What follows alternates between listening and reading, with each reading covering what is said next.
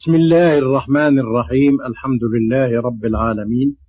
والصلاة والسلام على صاحب الخلق العظيم. أما بعد فهذه قراءات من صحيح البخاري مع شرحها. أيها السادة المستمعون السلام عليكم ورحمة الله وبركاته.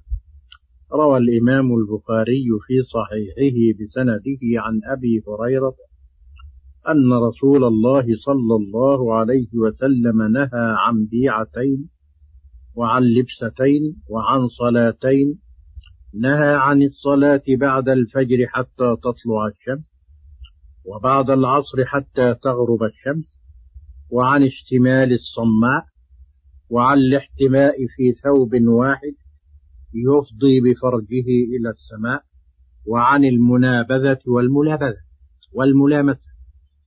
أقول وبالله التوفيق عبيد الله بن إسماعيل شيخ البخاري القرشي الهباري وأبو أساء أسامة هو حماد بن أسامة وعبيد الله هو ابن عمر بن حفص بن عاصم بن عمر بن الخطاب رضي الله عنه المعروف بالعمري وخبيب هو ابن عبد الرحمن أبو الحارث الأنصاري الخزرجي وحفص بن عاصم بن عمر بن الخطاب رضي الله عنه وهو جد عبيد الله العمري المذكور.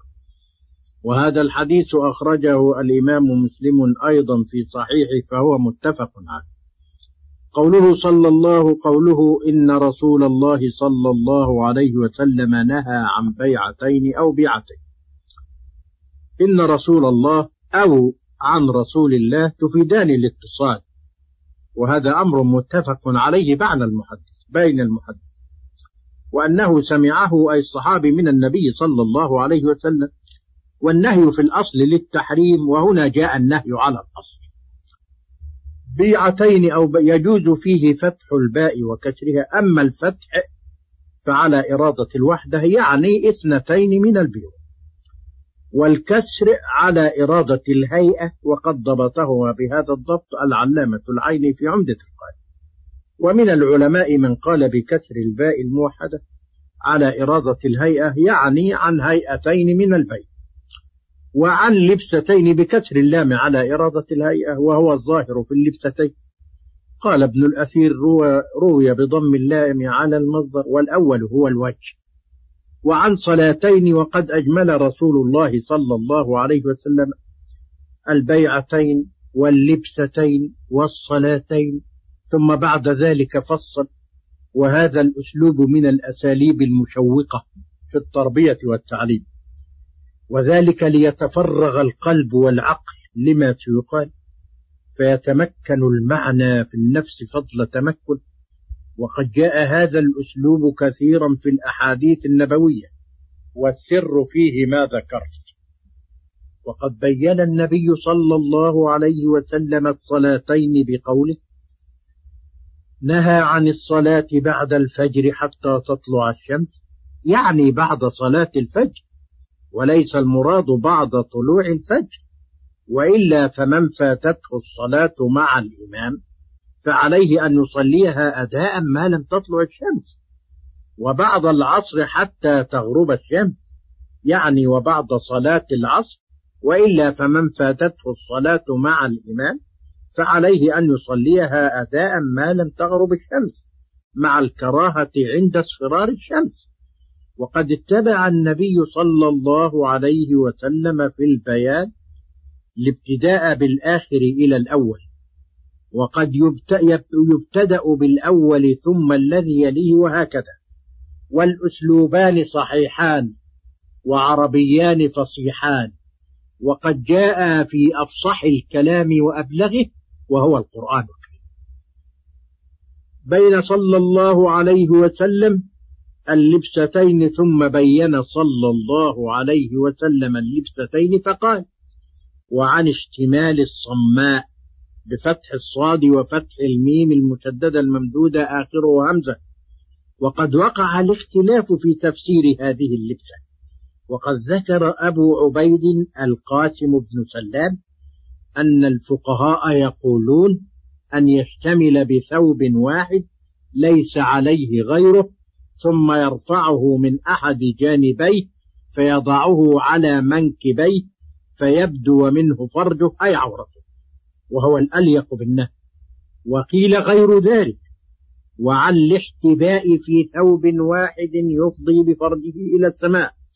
قال الخطابي الاحتباء هو أن يحتبي الرجل بالثوب ورجلاه متجافيتان عن بطنه فيبقى هنا إذا لم يكن الثوب واسعا قد أسبل شيئا منه على عورته فرجة تبدو منها عورته كما قال وهو قال وهو منهي عنه.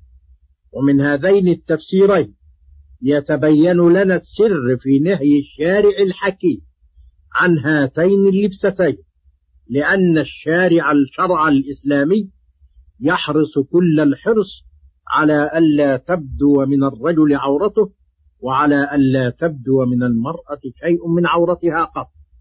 ثم بين صلى الله عليه وسلم البيعتين بقوله وعن المنابذة والملامسة.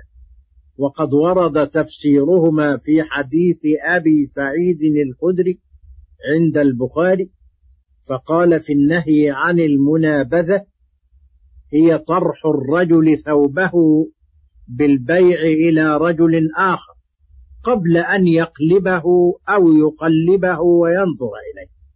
وقال في النهي عن الملامسة والملامسة لمس الثوب لا ينظر إليه وهي مفاعلة من لامس ملامسة ولماسة وقد كان هذان البيعان من بيوع الجاهلية فنهى عنهما الشارع الحكيم وحرمهما.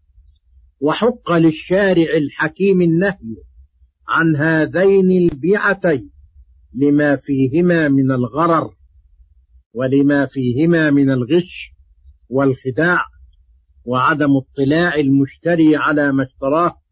ويؤخذ يا سادة من الحديث الأحكام والآداب الآتية. الأول النهي عن التنفل بعد صلاة الفجر إلى طلوع الشمس وبعد صلاة العصر إلى غروب الشمس.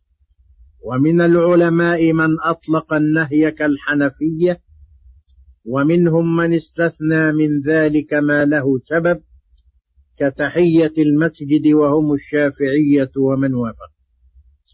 الثاني النهي عن اشتمال الصماء بالمعنى الذي ذكر وعن الاحتباء لما فيهما من احتمال ظهور العورة وظهور أو العورة أو شيء منها حرام في الإسلام. الثالث النهي عن بيع المنابذة وبيع الملامسة وذلك لما فيهما من الغرر والغش والخداع وكلها حرام فما أدى إليها فهو حرام والله وإلى شرح القراءة التالية غدا إن شاء الله. والسلام